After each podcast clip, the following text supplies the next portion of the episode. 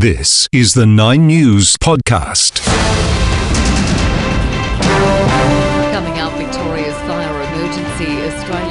Australia's spy threat, and WA boosting its export capabilities. I'm Amy Meehan with this morning's Nine News podcast. Firebombing aircraft have been working to contain an out of control grass fire at Flowerdale, northeast of Melbourne. Here's Nine News reporter Gail Watson. An emergency warning was first issued for the fire in Flowerdale just before 4 yesterday afternoon.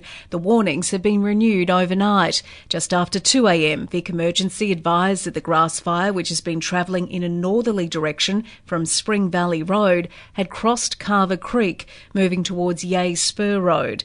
And just before 3 this morning, a Watch and Act message was issued for Flowerdale from Dairy Creek Road to Handleys Road and Upper King Parrot Creek Road to Landmark Lane. Residents in that area advised not to wait, and if they aren't prepared to stay, leaving now is the safest option.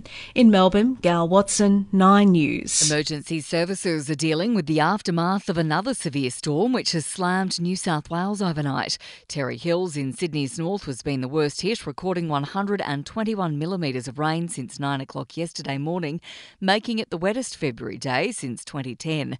Flash flooding, fallen trees, and power lines have forced a number of road closures. There have also been severe weather warnings for WA and the Northern Territory.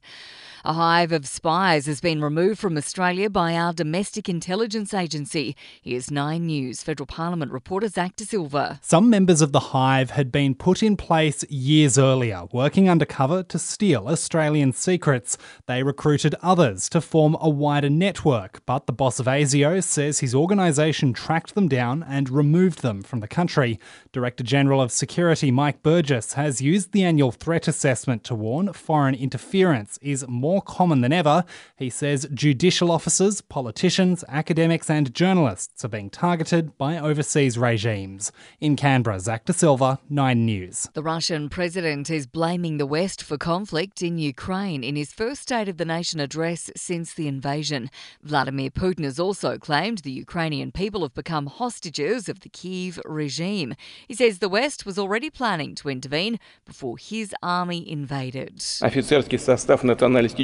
Western academies and schools trained officers of nationalist squads and supplied arms.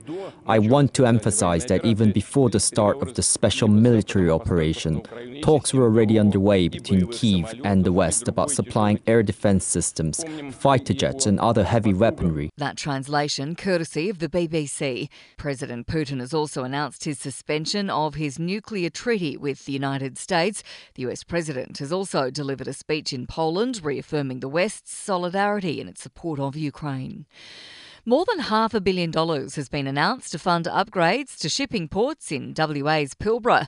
The WA and federal governments hope the upgrades will increase the state's capacity to export goods and import more renewable energy infrastructure.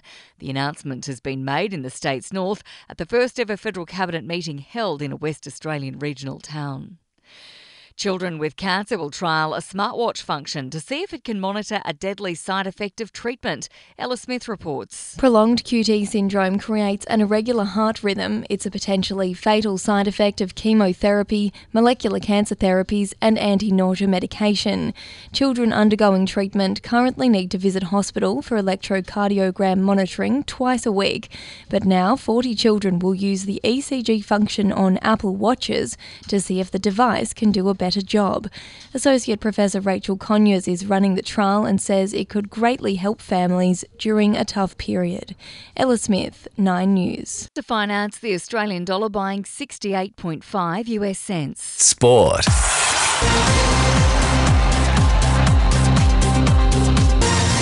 Another player is returning home from India with David Warner ruled out of the rest of the Test series due to a fractured elbow.